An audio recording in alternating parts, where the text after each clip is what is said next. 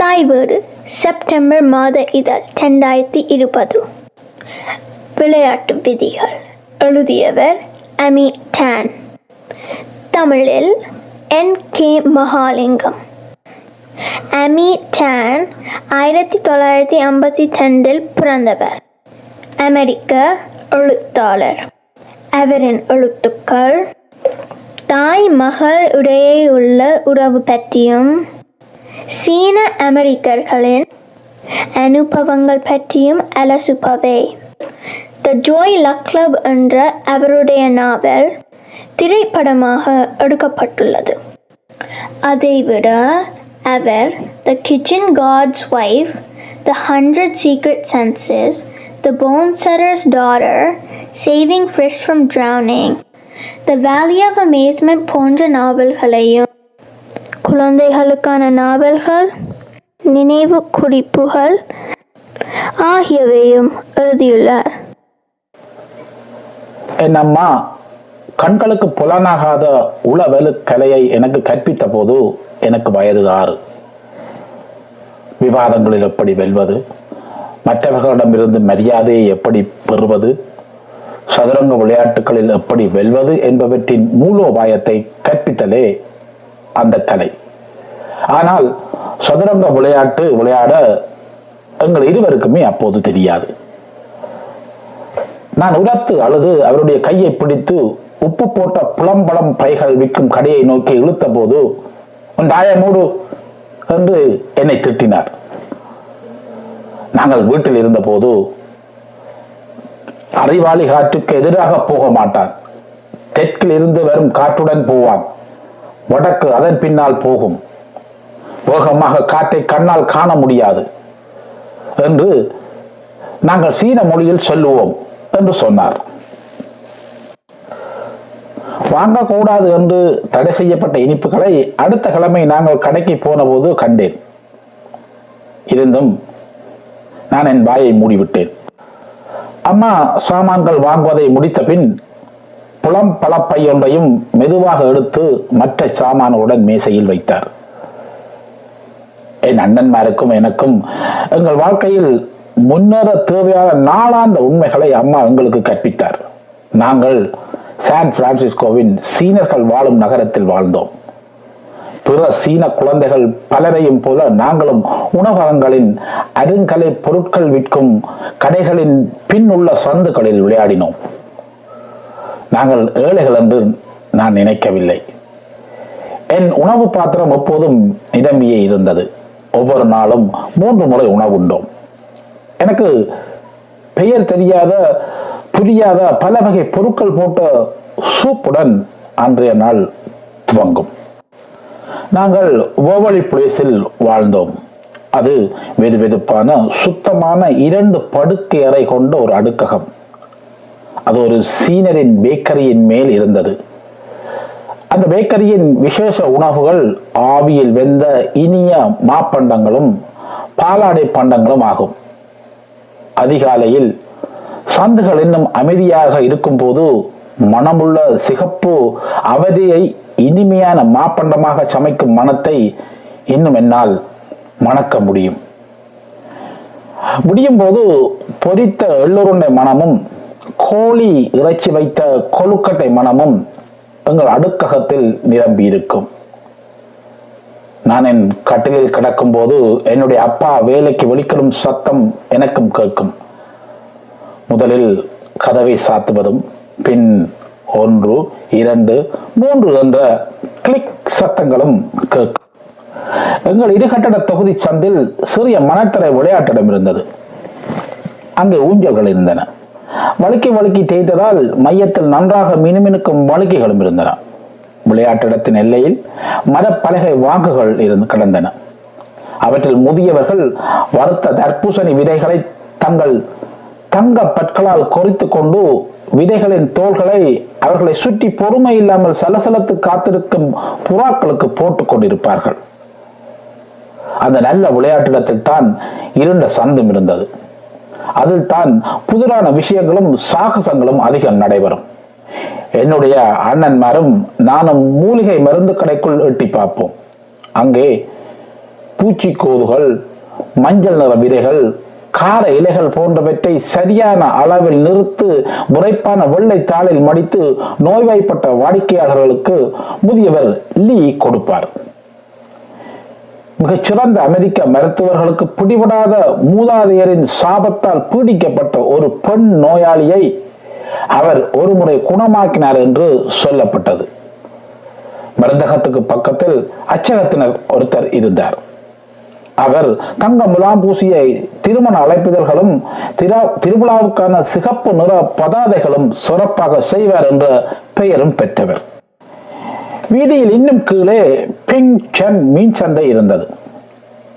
அதன் முன்பக்க ஜன்னலின் ஒரு தொட்டியில் துரதிர்ஷ்டமான மீன்களும் ஆமைகளும் சேற்று பச்சை நிற ஓடு போட்ட கண்ணாடிகளின் பக்கங்களில் இடம் பிடிப்பதற்கான முண்டி அடித்தன.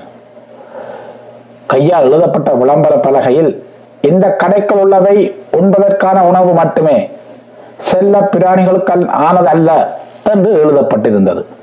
உள்ளே மீன் வெட்டுபவர்கள் இடத்தை கரை கரை கரைவடிந்த வெள்ளை நிற மேலங்கைகளில் நின்று மீன் குடல்களை நேர்த்தியாக வெளியே எடுத்து மீன்களை வெட்டி கொண்டிருந்தனர். அதே நேரம் வாடிக்கையாளர்கள் தங்கள் ஆணைகளை சொல்லி கத்திக் கொண்டிருந்தனர். புதியவற்றை எனக்கு வெட்டு என்றனர். அதற்கு எல்லாம் புதியவைதான் என்றனர் மீன் வெட்டுபவர்கள். சந்தையில் அதிக வாடிக்கையாளர்கள் இல்லாத நாட்களில் நாங்கள் அங்கே சென்று உயிருள்ள தவளைகள் நண்டுகள் வலுவி செல்லும் மீன்கள் உள்ள கூடைகளையும் பார்த்து கொண்டிருப்போம். அந்த கூடைகளுக்குள் தறிகளை ஓட்டக்கூடாது என்று எங்களுக்கு எச்சரிக்கப்பட்டிருந்தது. பெட்டிகளில் உலர்ந்த கூந்தல் கணவாயும் ஐஸில் வரிசை வரிசையாக வைக்கப்பட்ட இறால்கள் கணவாய்களும் நலவும் மீன்களும் இருந்தன. அதிலுள்ள ஒரு தட்டை மீனை பார்த்து நடுங்குவேன். தட்டையான ஒரு பக்கத்தில் அவற்றின் கண்கள் இருக்கும். அதை பார்த்தபோது என் அம்மா சொன்ன கதை ஒன்று என் ஞாபகத்துக்கு வரும். கவனமில்லாத சிறுமி ஒருத்தி நெரிசலான மக்கள் நிறைந்த வீதிக்குள் ஓடிய போது வாடகை கார் அடித்து நசுங்கி போனாள். தட்டையாக அப்படியே நசுங்கி போனாள் என்று என்ன அம்மா சொன்னார். சந்தின் மூலையில் நாலு மேசை போட்ட ஹாங் சிங்கின் உணவகம் இருந்தது. அதற்கு முன்னால் மாடிப்படிகள். அவை ஒரு தெரு கதவில் சென்று முடிந்தன. கதவில் தொழிலாளர்கள் என்று எழுதப்பட்டிருந்தது. இரவில் அந்த கதவூடாக கெட்டவர்கள் வெளியே வருகிறார்கள் என்று என்னுடைய அண்ணன்மாரும் நானும் நம்பினோம். சுற்றுலா பயணிகள் ஹாங்சிங்கின் உணவகத்திற்கு ஒருபோதும் போனதில்லை. ஏனென்றால் அதன் உணவு பட்டியல் சீன மொழியில் மட்டும்தான் அச்சிடப்பட்டிருந்தது. அந்த உணவகத்துக்கு முன்னால் ஒருமுறை என்னையும் என்னுடன் விளையாடுபவர்களையும் நிற்க வைத்து ஒரு ஹொகேசியன் ஒரு புகைப்படம் எடுத்தார். சாறு விழுந்திருந்த கயிற்றில் வாட்டிய வாத்தின் கழுத்து சுழன்று கொண்டிருந்தது. அதை படம் பிடிப்பதற்காக எங்களை அந்த படத்தின் ஒரு பக்கமாக நிற்கச் செய்தார். அந்த படத்தை எடுத்த பிறகு ஹாங்சிங்கின் உணவகத்திற்கு சென்று இர உணவு சாப்பிட வேண்டும் என்று நான் அவரிடம் சொன்னேன். அங்கே என்ன உணவு பரிமாறுகிறார்கள் என்று என்னை கேட்டபோது குடல் வாத்தின் விரல்கள் சாக்கு கணவாய் இறப்பைகள் என்று சத்தம் போட்டு சொன்னேன். அதன் பின் என் நண்பர்களுடன் கூச்சலிட்டு சிரித்து கொண்டு ஓடினேன். சந்தின் குறுக்காக வேகமாக ஓடிச் சென்று இரத்தின கற்கள் விற்கும் சீனர்களின் கம்பெனியின் வாசலுக்குள் ஒளிந்து கொண்டேன். அவர்கள் எங்களை கலைத்து கொண்டு வருகிறார்கள் என்று எதிர்பார்த்து என் இதயம் படபடவென அடித்து கொண்டிருந்தது. நாங்கள் வாழ்ந்த வீதியின் பெயரையே அம்மா எனக்கு வைத்தார். வெவாலி பிளேஸ் ஜாங் அமெரிக்காவின் முக்கியமான ஆவணங்களில் இடம்பெறும். உத்தியபூர்வமான என் பெயர் அதுவே. ஆனால் என் குடும்பத்தினர் அழைக்கும் பெயர் மெய்மை. அதன் பொருள் சின்ன தங்கச்சி. நான் தான் வீட்டில் இளையவள். ஒரே மகள். ஒவ்வொரு நாள் காலையிலும் என் அம்மா என்னுடைய தடித்த கருத்த தலைமுறை இரண்டு சடையாக முறுக்கியும் இழுத்தும் கட்டி விடுவார். ஒரு நாள் அவர் என் அடங்காத தலைமையை கடுமையான பல்லுள்ள சீப்பால் இழுத்து கட்டி விடும்போது எனக்கு இரகசியமானதோர் எண்ணம் வந்தது. மா சீன சித்திரவதை என்றால் என்ன? என்று கேட்டேன். அம்மா தலையை ஆட்டினார். அவளுடைய இதழ்களுக்கிடையில் கொண்டை ஊசி ஒன்றை வைத்திருந்தாள். தன் உள்ளங்கையை நினைத்து என் காதுகளின் மேலாக வளர்ந்திருந்த முடியை சீராக்கி கொண்டைய ஊசியை உள்ளே செலுத்தினாள். அது என் மண்டை ஓட்டு தோலை கூர்மையாக கிள்ளிவிட்டது. அந்த வார்த்தையை யார் சொன்னார்கள்? நான் எப்படியான கொடுமையானவள் என்று என்னை அறியாமல் என்னை கேட்டார். நான் தோள்களை குலுக்கிக் கொண்டு என்னுடைய வகுப்பில் இருந்த ஒரு சிறுவன் சீனர்கள் சீன சித்திரவதை செய்வார்களா என்று கேட்டான் என்றேன். சீனர்கள் பல விஷயங்கள் செய்வார்கள். சீனர்கள் வியாபாரம் செய்வார்கள் மருத்துவம் செய்வார்கள் வரைவார்கள். அவர்கள் அமெரிக்கர்கள் போல் சோம்போரிகள் அல்ல. நாங்கள் சித்திரவதையும் செய்வோம். அவை மிகச்சிறந்த சித்திரவதை என்றார் சாதாரணமாக. உண்மையில் என் அண்ணன் வின்சனுக்குத்தான் முதலில் சதுரங்கப்பட்டி ஒன்று கிடைத்தது. சந்தின் முடிவில் உள்ள பெஸ்ட் சைனீஸ் பேப்டிஸ்ட் சர்ச்சில் நடந்த வருடாந்த கிறிஸ்மஸ் விருந்துக்கு நாங்கள் போயிருந்தோம். மிஷனரியைச் சேர்ந்த பெண்கள் சேர்ந்து இன்னொரு தேவாலயத்தினரின் அங்கத்தவர்கள் கொடுத்த பரிசுகளை கட்டினார்கள். எந்த பரிசிலுமே பெயர்கள் இருக்கவில்லை. அவற்றில் பல வயது சிறுவர்கள் சிறுமியர்களுக்காக வேறு வேறு பைகள் கட்டப்பட்டிருந்தன. சீன வட்டாரக்குள் ஒருவர் நத்தார் தாத்தாவாக வேடம் போட்டிருந்தார். விரைப்பான தாளில் செய்யப்பட்ட அவருடைய மீசையிலும் தாடியிலும் பஞ்சு ஓட்டப்பட்டிருந்தது அவர் உண்மையான நத்தார் தாத்தா என்று நம்பியவர்கள் மிகவும் சிறியவர்கள். அவர்களுக்கு அவர் சீனர் அல்ல என்றும் தெரியாது. என்னுடைய முறை வந்தபோது நத்தார் தாத்தா என்னுடைய வயது என்- என்ன என்று கேட்டார். அந்த கேள்வியில் ஏதோ சூது இருக்கின்றது என்று நான் நினைத்தேன். அமெரிக்க வாய்ப்பாட்டின்படி அப்போது எனக்கு ஏழு வயது. சீன நாட்காட்டியின்படி எட்டு. நான் பிறந்தது மார்ச் பதினேழு ஆயிரத்தி தொள்ளாயிரத்தி ஐம்பத்தி ஒன்று என்று சொன்னேன். அது அவருக்கு திருப்தியை கொடுத்திருக்க வேண்டும். அதன் பின் அவர் கண்ணியமான முறையில் இந்த ஆண்டு நான் மிக மிக நல்ல பிள்ளையாக நடந்தேனோ இயேசுநாதரின் நம்பிக்கையுடையவளா பெற்றோர்களுக்கு பணிந்து நடந்தேனோ என்று கேட்டார். அவற்றிற்கான ஒரே பதில் என்ன என்று எனக்கு தெரியும். அதுதான் அவருக்கு சமமான முறையில் கண்ணியமாக என் தலையை ஆட்டினேன்.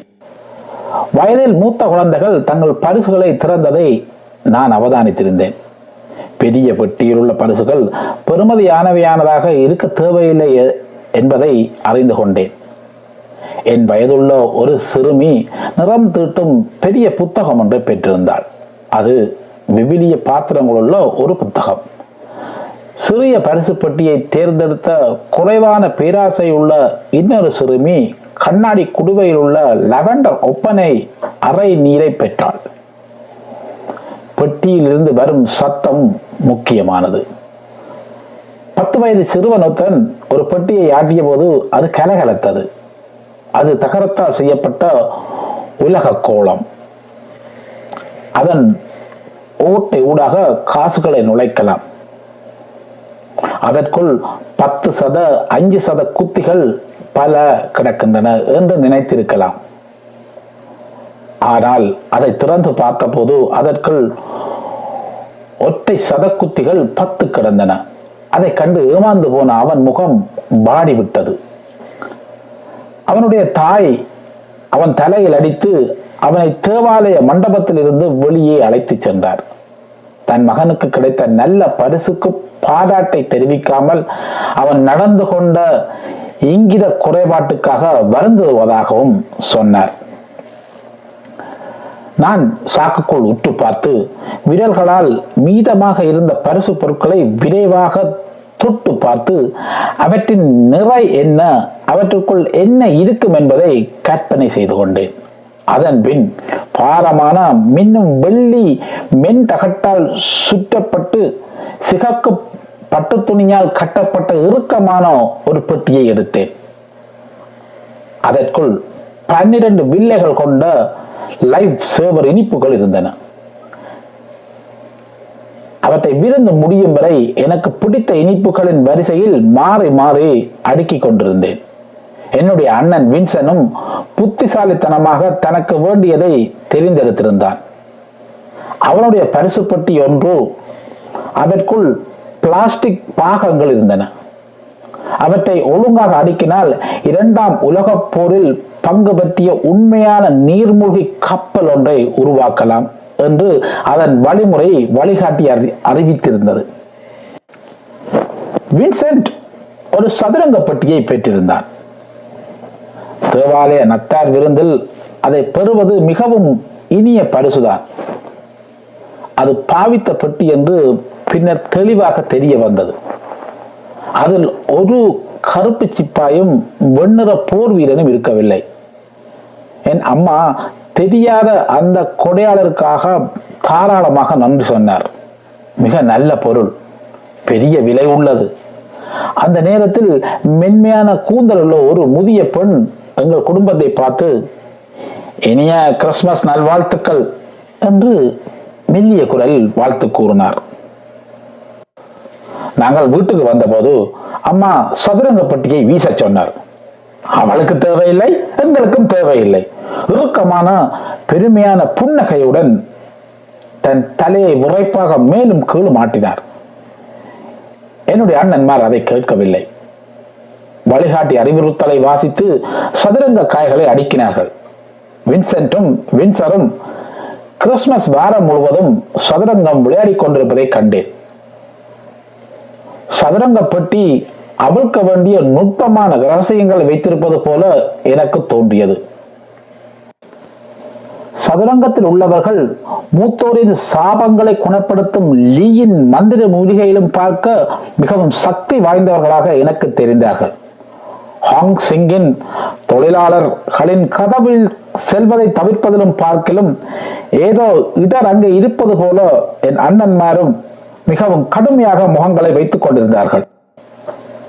என் அண்ணன்மாரில் ஒருவர் விளையாட்டில் வெற்றி பெற்றவுடன் அல்லது எரிச்சல் பட்டு முடிவை தாங்கிக் கொள்ள முடியாமல் விளையாட்டை நிறுத்திவிட்டு ஆழமாக நிம்மதி பெருமூச்சு விட்டுக்கொண்டு ஆறுதலாக இருக்கும்போது என்னையும் சேர்த்துக் கொள்ளுங்கள்.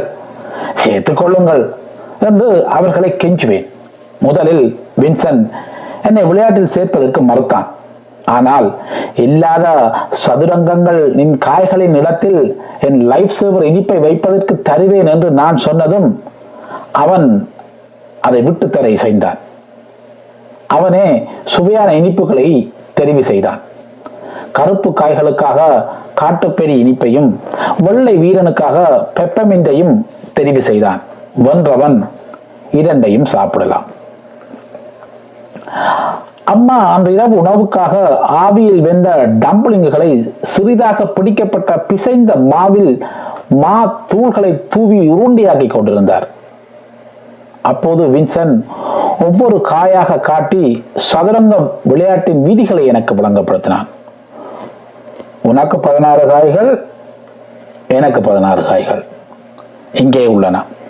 ஒரு அரசன் ஒரு ராணி ரெண்டு குதிரை வீரர்கள் ரெண்டு கோட்டைகள் எட்டு காய்கள். காய்கள் ஒவ்வொரு அடியாக முன்னால் போகத்தான் முடியும். முதல் அசைவு தவிர அதன் பிறகு இரண்டு அடிகள் போக முடியும். ஆனால் இதை போல குறுக்காக போய்த்தான் ஆட்களை பிடிக்க முடியும். முதல் அசைவை தவிர முன்னே போய் இரண்டு காய்களையும் எடுக்க முடியும். என்னுடைய காய்களை நகர்த்தி கொண்டு ஏன் என்று கேட்டேன். அவர்களால் ஏன் பல படிகளை ஒரே நேரத்தில் போக முடியாது? ஏனென்றால் அவை காய்கள் என்றான் மற்ற ஆட்களை எடுப்பதற்கு ஏன் குறுக்காக போக வேணும்? ஏன் அங்கே பெண்களும் குழந்தைகளும் இல்லை? வானம் ஏன் நீளமாக இருக்கிறது? ஏன் எப்போதும் மடைத்தனமான கேள்வியை கேட்கிறாய்? என்றான் வின்சன். இது ஒரு விளையாட்டு. இவைதான் இதன் விதிகள். நான் அவற்றை உண்டாக்கவில்லை. இந்த புத்தகத்தை பார். அதில் எல்லாம் எழுதப்பட்டிருக்கிறது. ஒரு பக்கத்தில் கையை வைத்திருந்த ஒரு காயால் குத்தி காட்டினான். காய் காய் நீ வாசி என்றார். தன் கைகளில் இருந்த மாவை அம்மா தட்டினார். புத்தகத்தை பார்ப்போம் தான் என்றார் மெதுவாக. பக்கங்களை விரைவாக கூர்ந்து பார்த்தார். அந்நிய ஆங்கில குறியீடுகளை அவரால் வாசிக்க முடியவில்லை. எதையுமே அவர் குறிப்பாக தேடவில்லை போல தோன்றியது. இந்த அமெரிக்கன் விதிகள் என்று கடைசியில் முடித்தார். ஒவ்வொரு முறையும் அந்நிய நாட்டிலிருந்து மக்கள் வரும்போது அவர்களுக்கு விதிகள் தெரிந்திருக்க வேண்டும். நீதிபதி உனக்கு தெரியாது என்று சொல்லுவார். அது மிக மோசம். திரும்பி போ ஏன் என்று சொல்ல மாட்டார்கள். சொன்னால் தானே உன்னால் முன்னால் போக முடியும்? அப்படி அவர்கள் சொல்லுகிறார்கள். ஏன் என்று தெரியாது நீயே கண்டுபிடி. ஆனால் அவர்களுக்கு எல்லாம் தெரியும்.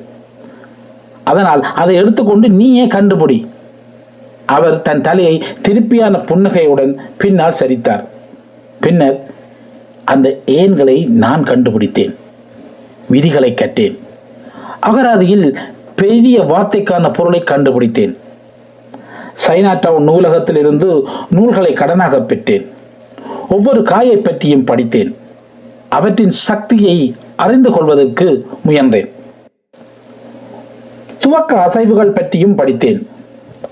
ஆரம்பத்திலேயே மையத்தை ஏன் கட்டுப்பாட்டுக்குள் கொண்டு வந்துவிட வேண்டும் என்பதின் முக்கியத்துவத்தை கட்டேன் மையத்திற்கு நேராக செல்லும் இரண்டு புள்ளிகளே மிக குறைந்த தூரம் என்பதை அறிந்தேன்.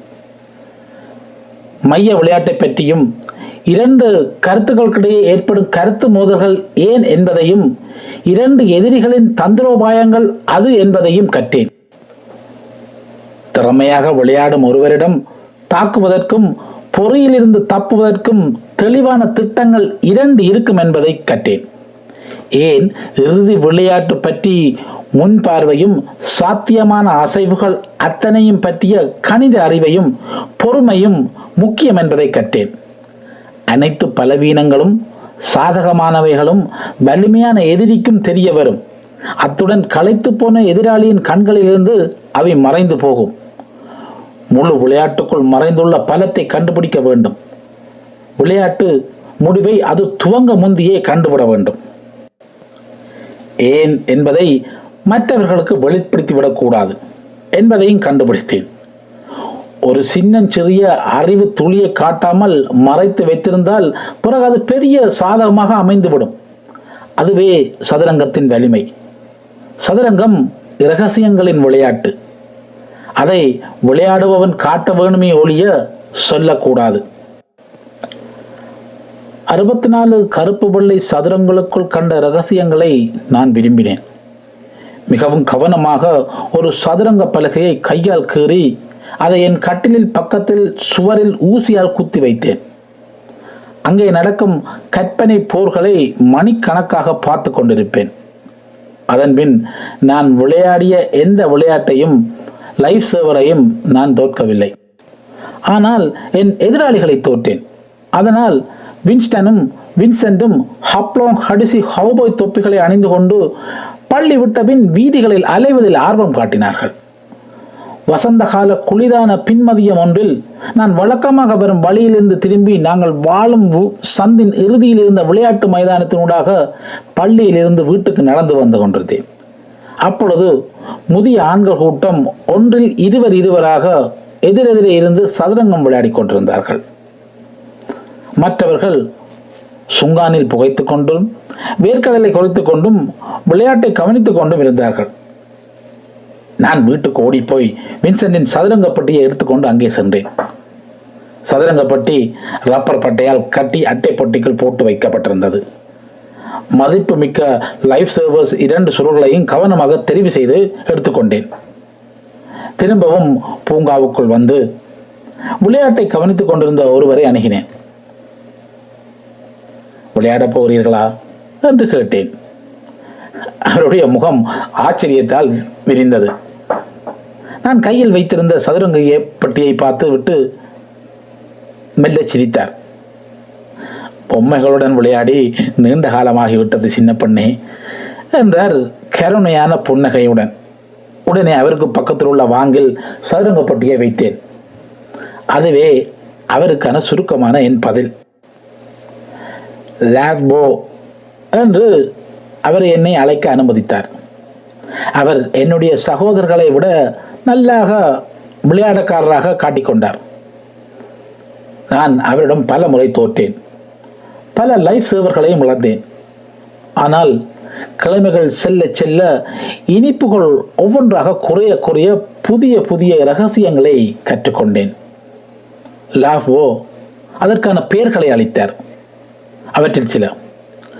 கிழக்கு கரையிலும் மேற்கு கரையிலும் இருந்து வரும் இரட்டை தாக்குதல் நீரில் மூழ்கி போகும் ஆளில் எறியும் கற்கள் குல குடும்பங்களின் திடீர் கூட்டம் துயிலும் காவலாளிகளிடமிருந்து வரும் ஆச்சரியம் அரசனை கொண்ட பணிவான பணியால் முன்னேறும் படையாளியின் கண்களின் மண் இரத்தமில்லாமல் நடந்த இரட்டை கொலை.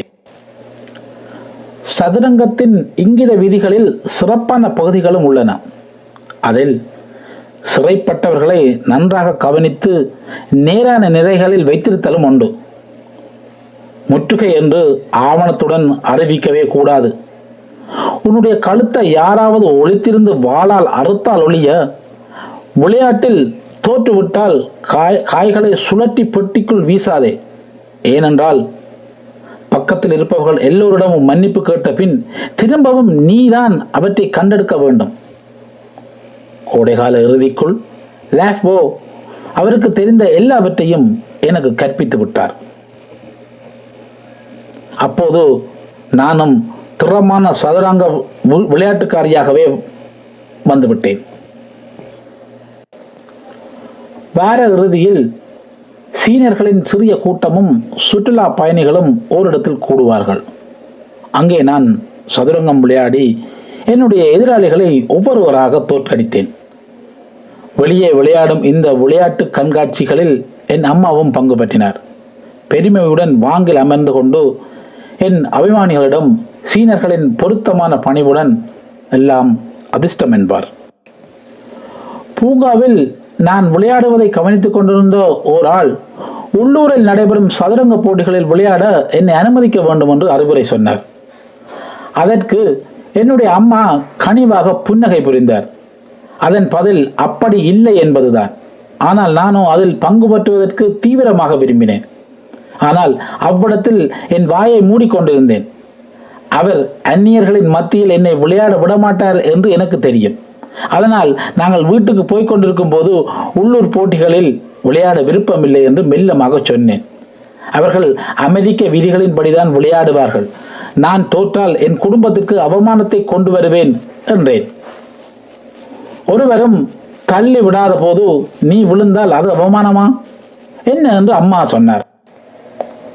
என்னுடைய முதலாவது போட்டியில் நான் என் முறை வரும் வரை காத்திருந்த போது என்னுடன் என் அம்மாவும் முன் வரிசையில் இருந்தார் குளிர்ந்த உலோக இருக்கையில் ஒட்டியிருந்த என் கால்களை எடுப்பதற்காக அடிக்கடி என் கால்களை ஆட்டிக் கொண்டிருந்தேன். என்னுடைய பெயரை அழைத்தபோது துள்ளி எழுந்தேன். என் அம்மா தன் மடியில் இருந்து எதையோ அவிழ்த்தார். அது சாங் என்ற சிறியதொரு சிகப்பு நிற மாணிக்க கல்வில்லை. அது கதிரவனின் தீயை உள்ளே வைத்திருந்தது. இது அதிர்ஷ்டம் என்று குசுகுசுத்து கொண்டு என் சட்டை பைக்குள் துணித்தாள். நான் எனது எதிராளியை திரும்பி பார்த்தேன். அவன் ஆக்லாண்டில் இருந்து வந்திருந்த பதினைந்து வயது சிறுவன். அவன் தன் மூக்கை சுருக்கிக் கொண்டு என்னை பார்த்தான். நான் விளையாட துவங்கிய போது அந்த சிறுவன் மறைந்து விட்டான். அறையிலிருந்து மனம் வெளியேறிவிட்டது. என்னுடைய வெண்ணிற காய்களும் மறுபக்கம் இருந்து விளையாடுவதற்கு காத்திருந்த அவனுடைய கருப்பு காய்களும் தான் எனக்கு தெரிந்தன. மெல்லிய காற்று என் காதுகளை கடந்து செல்ல துவங்கியது. எனக்கு மட்டுமே கேட்கக்கூடிய இரகசியங்களை அது முணுமுணுத்து சென்றது. தெற்கிலிருந்து ஊது என்று அது முணுமுணுத்தது காற்று எந்த தடத்தையும் விட்டு செல்வதில்லை என்றது. தெளிவான பாதையையும் என்னை விழுத்தும் பொறிகளையும் தவிர்த்தேன். கூட்டத்தில் சலசலப்பு ஏற்பட்டது. என்ற சத்தம் அறையின் மூலைகளில் இருந்து வந்தது. அப்போது காற்று அதிக வலுவுடன் வீசியது. அவன் கவனத்தை திரும்ப கிழக்கிலிருந்து மண்ணை அள்ளி வீசுகின்றது போர்வீரன் தன்னை அர்ப்பணிப்பதற்கு முன்னால் வந்தான். காற்று மேலும் மேலும் உரத்து வீசியது. வீசு வீசு வீசு அவனால் பார்க்க முடியாது. இப்போது அவனுக்கு பார்வை தெரியவில்லை. அவனை காட்டிலிருந்து மெதுவாக அகற்று அப்போ அவனை தோற்கடிப்பது எளிது என்றது. நொற்றுகை சிரிப்புடன் காற்று கூவிக்கொண்டிருந்த போது சொன்னேன். சிறு சிறு மூச்சு போல காற்றடங்கியது என் மூச்சும் அடங்கியது. என்னுடைய முதலாவது பரிசு கடிதத்தை அருகாமையில் இருந்த தாவோ சங்கம் என கழித்த புதிய பிளாஸ்டிக் சதுரங்க பெட்டிக்கு பக்கத்தில் அம்மா வைத்தார்.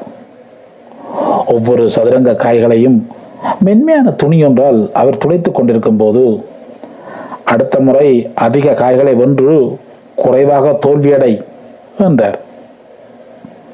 அம்மா எத்தனை காய்களை தோற்பதல்ல விளையாட்டு? என்றேன்.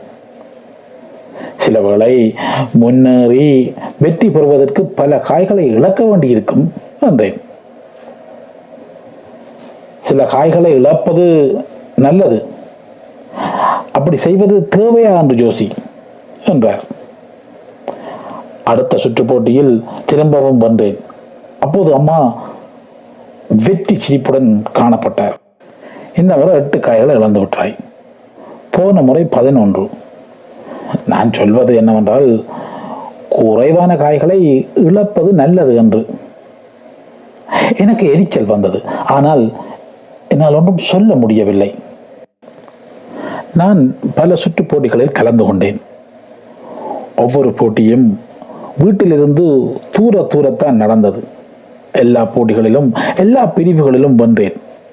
எங்கள் அடுக்கு அடுத்த அடுக்ககத்தின் கீழ் இருந்த சீன பேக்கரியின் ஜன்னலில் என்றுமே எடுத்து போகாத தூசி வடிந்த கேக்குகளுக்கு மத்தியில் அதிகரித்து கொண்டிருக்கும் என்னுடைய எல்லா கேடயங்களும் காட்சிக்கு வைக்கப்பட்டிருந்தன. முக்கியமான ஒரு பிராந்திய போட்டியில் நான் வெற்றி பெற்ற அடுத்த நாள் அது அந்த ஜன்னலின் பஞ்சு போன்ற கிரீம் வைக்கப்பட்ட தட்டையான சதுரமான புதிய கேக் ஒன்று வைக்கப்பட்டிருந்தது. அதில் சிகப்பு நிறத்தில் வாழ்த்துக்கள். ஓவலி ஜாங் சீன நகர சதுரங்க வீராங்கனே என்று எழுதப்பட்டிருந்தது. அதற்கு பின் நான் தேசிய போட்டிகளில் விளையாடுவதற்கு பூக்கடைக்காரர் கல்லறைக்கல் செதுக்குபவர் இறுதிச் சடங்கு செய்பவர்கள் தாளராக இருக்க முன்வந்தார்கள் அப்பொழுதுதான் இனிமேல் நான் கோப்பைகளை சட்டிகளை கழுவ தேவையில்லை என்று என்னுடைய அம்மா தீர்மானித்தார். வின்சனும் வின்சென்ட்டும் நான் செய்து வந்த சிறு சிறு ஏவல் வேலைகளை செய்ய வேண்டும் என்றார். ஏன்? அவள் விளையாட வேணும். நாங்களே எல்லா வேலைகளும் செய்ய வேணும். என்று வின்சென்ட் குற்றம் சாட்டினான். அதுதான் அமெரிக்காவின் புதிய விதி என்றார் அம்மா. மேய்மை விளையாடட்டுக்கும். சதுரங்க சாம்பியனாக வருவதற்கு அவள் தன் முழு மூளையையும் கசக்கி புளியட்டும். நீ விளையாடு. துவாயை புளிவது நல்லது என்றார் அம்மா. என் ஒன்பதாவது பிறந்தநாள் வருவதற்குள் தேசிய சாம்பியனாக வந்துவிட்டேன். கிராண்ட் மாஸ்டர் தகுதிக்கு வர இன்னும் நானூற்றி இருபத்தொன்பது புள்ளிகள் எடுக்க வேண்டும். ஆனால் அமெரிக்காவின் பெரும் நம்பிக்கைக்குரியவள் என்றும் அதிசய குழந்தை என்றும் சிறுமி என்றும் அடையாளம் காணப்பட்டேன். என்னுடைய நிழல் படம் ஒன்று லைஃப் சஞ்சிகையிலும் பிரசுரமானது. அதற்கு அருகில் பாப் ஃபிஷரின் ஒரு மேற்கோளும் வெளியிடப்பட்டிருந்தது. ஒருபோதும் ஒரு பெண் கிராண்ட் மாஸ்டராக வரவே மாட்டாள். என்று அதில் எழுதியிருந்தது. அதன் பக்கத்தில் பாபி இப்போ உன்னுடைய முறை என்றிருந்தது அந்த தலைப்பு. அந்த சஞ்சிகைக்கு என் நிழல் படத்தை எடுத்தபோது நான் அழகாக சடை பின்னி போலி வைர ம- மணி பதித்த அலங்காரமான பிளாஸ்டிக் கிளிப்புகளை தலையில் குத்தி வைத்திருந்தேன். ஒருமுறை உயர்நிலை பள்ளியின் விசாலமான மண்டபத்தில் நான் விளையாடிக் கொண்டிருந்தேன். மண்டபத்தில் சளி பிடித்த இருமலையும் நாற்காலிகளின் கால்களில் பூட்டப்பட்டிருந்த ரப்பர் குமிழிகளால் பசை பூசிய பலகையில் சறுக்கும் சத்தங்களும் கேட்டன. எனக்கு எதிரில் ஒரு அமெரிக்கன் உட்கார்ந்திருந்தான். லாபோவின் வயதை ஒத்தவனாக அவன் இருந்தான். அதாவது ஒரு ஐம்பது வயது. அவனுடைய வியர்வை நிறைந்த முகத்தில் நான் எடுத்து வைக்கும் ஒவ்வொரு அசைவுகளின் போதும் அழுவது போல் தெரிந்தது. கடுமையான துர்மணம் வீசும் உடைகள். ஒரு பையில் பெரிய வெண்ணிற கைக்குட்டை ஒவ்வொரு முறை குறிப்பிட்ட காயை நகர்த்துவதற்கு முன் பெரும் ஆர்ப்பாட்டத்துடன் கைக்குட்டையில் தன் உள்ளங்கையை துடைத்தான்.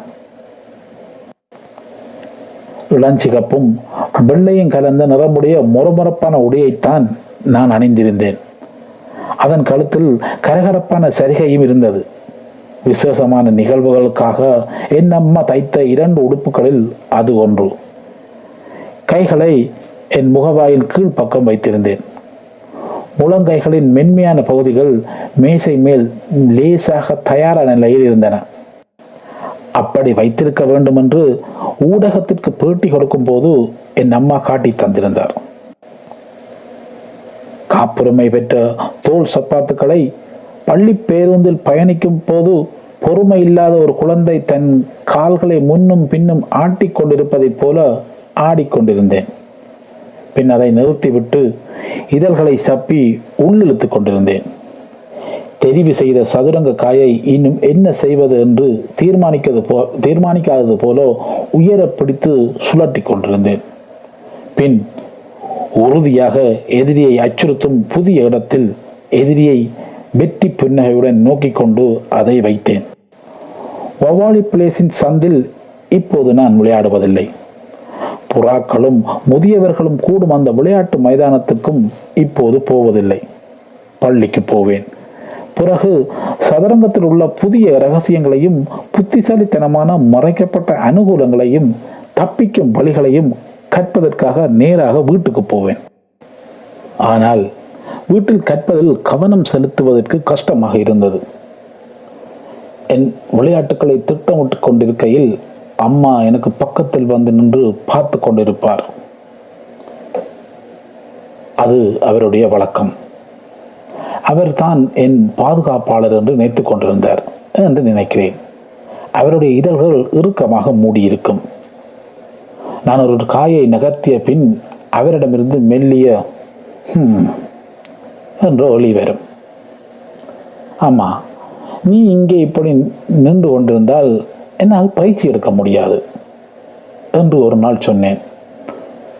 சொன்னவுடன் அவர் குசனிக்கு சென்று சட்டி பானைகளை போட்டு பெரும் சத்தங்களை எழுப்பினார். சத்தங்களை நின்றவுடன் கடைக்கண்ணால் அவரை பார்த்தபோது அவர் கதவடியில் நின்று கொண்டிருந்தார். அது மட்டும்தான் அவருடைய இறுக்கமான தொண்டையிலிருந்து வெளிவந்தது. பயிற்சி எடுப்பதற்காக என் பெற்றோர் பல சலுகைகளை எனக்கு செய்து தந்தார்கள். நான் பகிரும் படுக்கை அறை மிகவும் சத்தமாக இருக்கிறது என்றும் அதனால் என்னால் சிந்திக்க முடியவில்லை என்றும் ஒரு முறை குறை சொன்னேன். அதன் பின் என் சகோதரர்கள் வீதியை நோக்கி கொண்டிருந்த வரவேற்பறையில் ஒரு கட்டிலில் படுத்தார்கள். என் சோற்றை என்னால் சாப்பிட்டு முடிக்க முடியவில்லை என்றேன். வயிறு நிரம்பி இருக்கும்போது என் தலை சரியாக வேலை செய்யவில்லை என்று சொன்னேன்.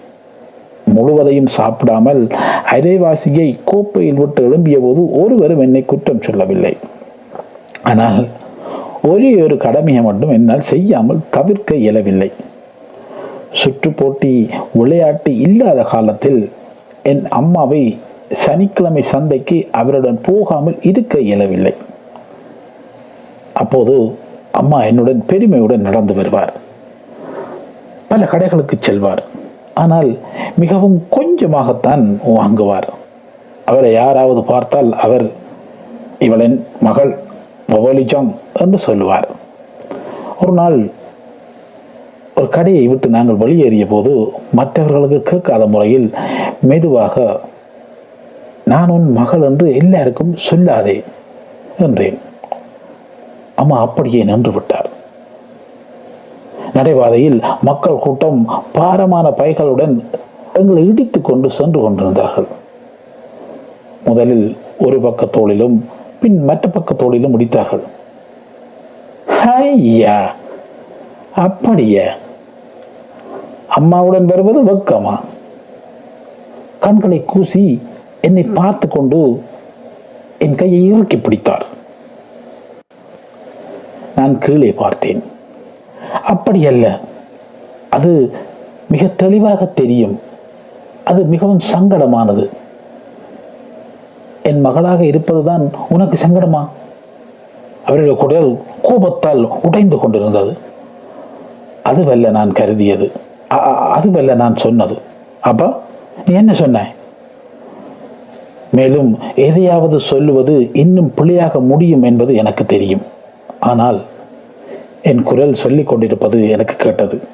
என்னை ஏன் காட்சி பொருளாக உபயோகிக்கிறாய்? காட்சி பொருளாக காட்டுகிறது என்றால் நீயே சதரங்கத்தை கற்றுக்கொள்ளலாமே. அம்மாவின் கண்கள் ஆபத்தான கருத்த கீறு கீறல்களாக மாறின. அவரிடம் சொல்வதற்கு எனக்கு எந்த வார்த்தைகளும் இல்லை. கூர்மையான மௌனத்தை தவிர என்னுடைய பொம்மையான காதுகளை சுற்றி காற்று விரைந்து கொண்டிருந்ததை உணர்ந்தேன். அம்மா இறுக்கமாக பிடித்திருந்த என் கைகளை திடீரென இழுத்து சுழற்றினேன். என் கை போய் ஒரு வயதான பெண்ணின் இடித்தது. அவர் வைத்திருந்த மளிகை பொருட்கள் நிறைந்த பை நிலத்தில் விழுந்து பொருட்கள் சிதறி ஓடின. முட்டாள் சிறுமி! அம்மாவும் முதியவளும் கத்தினார்கள். தோடம்பங் தோடம்பழங்களும் தகர தின்களும் நடைபாதையில் ஒரு பக்கமாக சிதறி ஓடின. விலகி ஓடும் பொருட்களை பொறுக்குவதற்காக அம்மா குனிந்தபோது நான் ஓட்டம் பிடித்தேன். மக்களின் ஊடாக வீதி நீளம் ஓடினேன். மெய் மெய் மெய் மெய் என்று அம்மா கிரீச்சிட்ட குரலில் கத்திக்கொண்டே இருந்தார். இருண்ட திரைச்சேலை போடப்பட்டிருந்த கடைகளையும் ஜன்னல்களில் இருந்த தூசி படிந்த அழுக்குகளையும் கடந்து சந்தி நீள மூடினேன். சூரிய ஒளிக்குள் சென்றேன். பின் வேகமாக ஓடி விசாலமான வீதியை அடைந்தேன்.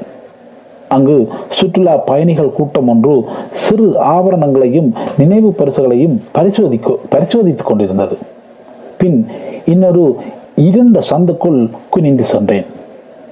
பின் இன்னொரு வீதிக்குள் சென்றேன். பின் இன்னொரு சந்துக்குள் கால்கள் நோகும் வரை ஓடினேன். எங்கே போவதென்று தெரியவில்லை. அத்துடன் நான் எதிலிருந்தும் ஓடவில்லை என்பதையும் உணர்ந்தேன். கூட அந்த சந்துகளில் தப்பிக்கும் வழிகளும் இருக்கவில்லை. என் மூட்டுக்கா என் மூச்சுக்காற்று கோபமான புகையைப் போல வெளிவந்து கொண்டிருந்தது. குளிராகவும் இருந்தது. ஒரு குவியலாக கிடந்த வெற்று பெட்டிகளின் பக்கத்தில் கவிழ்த்து வைக்கப்பட்டிருந்த ஒரு பிளாஸ்டிக் வாளியின் மேல் நாடியை தொங்க போட்டுக்கொண்டு கடுமையாக யோசித்துக் கொண்டிருந்தேன். அம்மாவை பற்றி கற்பனை செய்தேன். முதலில் அவர் ஒரு வீதியிலிருந்து இன்னொரு வீதிக்கு என்னை தேடிக் கொண்டு சென்றிருப்பார். பின் அதை கைவிட்டு வீட்டுக்கு சென்று என் வருகைக்காக காத்து கொண்டிருப்பார். இரண்டு மணித்தியாலங்களுக்கு பின் பலவீனமான கால்களில் எழுந்து வீட்டை நோக்கி மெதுவாக நடந்தேன். சற்று அமைதியாக இருந்தது. எங்களின் அடுக்ககத்தில் இருந்து வந்த வெளிச்சம் இரவில் புவியின் இரு கண்களில் இருந்து வரும் மஞ்சள் வெளிச்சம் போல வருவதை கண்டேன். கதவுக்கு செல்லும் பதினாறு படிகளின் மீது ஏறிச் சென்றேன்.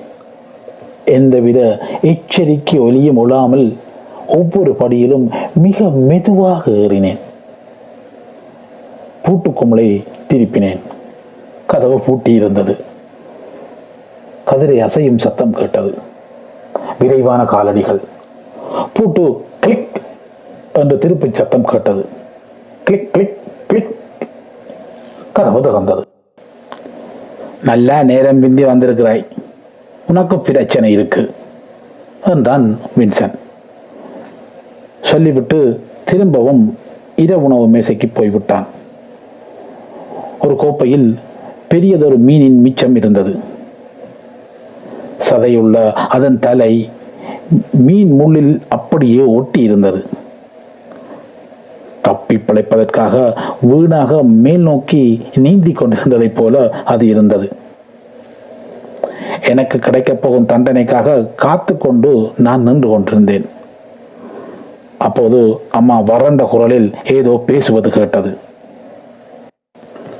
நாங்கள் இந்த சிறுமியை பற்றி இனிமேல் அக்கறைப்பட போவதில்லை. அவளும் எங்கள் மேலே அக்கறை இல்லை என்றார். ஒருவரும் என்னை திரும்பி பார்க்கவில்லை. மீன் முள்ளை எடுத்துக்கொண்டிருந்த உணவுண்ணும் தடிகள் கோப்பையின் உட்பக்கம் தட்டுப்படும் சத்தம் கேட்டுக்கொண்டிருந்தது அவர்கள் உணவை உண்டு முடித்துக் கொண்டிருந்தார்கள். நான் எனது அறைக்குள் போய் போய் கதவை சாத்தி கட்டில் படுத்தேன். அறை இருட்டாயிருந்தது. அயலில் இருந்த அடுக்ககங்களில் இருந்து விழுந்த விழுந்த ஒலியில் சீலிங் முழுவதும் நிழல்களால் நிரம்பி இருந்தது என் தலைக்குள் அறுபத்தி நாலு கருப்பு வெள்ளை சதுரங்களை கொன்ற ஒரு சதுரங்க பலகையை கண்டேன். எனக்கு எதிரில் என் எதிரி இரண்டு கோபமான கருத்த சிறு புலவுகள் முகத்தில் வெற்றி புன்னகை மிக பெரும் வலிமையான காட்டை கண்களால் காண முடியாது என்றார். அவருடைய கருப்பு காய்கள் சதுரங்க பலகையில் முன்னேறி கொண்டிருந்தன. ஒவ்வொரு அழகாக அடுத்தடுத்த மட்டமாக மெதுவாக அணிவகுத்து முன்னேறி கொண்டிருந்தது. என் வெள்ளை நிற காய்கள் ஒவ்வொன்றாக வேகமாக சென்று விழுந்து அலறிக் கொண்டிருந்தன. அவளுடைய ஆட்கள் என் விளிம்புக்கு நெருங்கி வந்தபோது நான் பழுவற்றவளாகிக் கொண்டிருந்தேன். காற்றில் எழுந்து ஜன்னலூடாக பறந்தேன். பள்ளத்தாக்கின் மேலே ஓடு போட்ட கூரைகளின் மேலே உயர உயர பறந்து கொண்டிருந்தேன். காற்றினால் அள்ளப்பட்டு இரவு வா வானத்துக்கு தள்ளப்பட்டேன். எனக்கு கீழே எல்லாம் மறைந்து விட்டன. நான் தனியாக இருந்தேன். கண்களை மூடிக்கொண்டு நான் வைக்கப் போகும் அடுத்த அசைவை நினைத்து கொண்டிருந்தேன்.